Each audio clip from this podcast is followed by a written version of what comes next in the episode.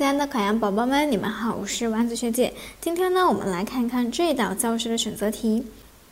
某校推行教学改革，提倡呢精讲多练，规定呢所有的教师一堂课呢讲授不得超过十五分钟。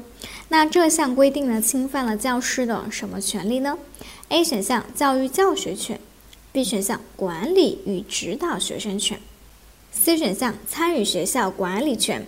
D 选项评价学生权，那这一道题呢，考察的是我们教师应有的权利，对吧？那我们看看 A 选项教育教学权是不是有涉及到我们教学上面的一个权利？那 B 选项当中的管理和指导，这呢是在题干当中所没有出现的。呃，C 选项当中的学校管理权，是不是也没有提到啊？D 选项当中的一个评价的这样的权利也没有提到，因此呢，这道题呢应该选择 A 选项教育教学权。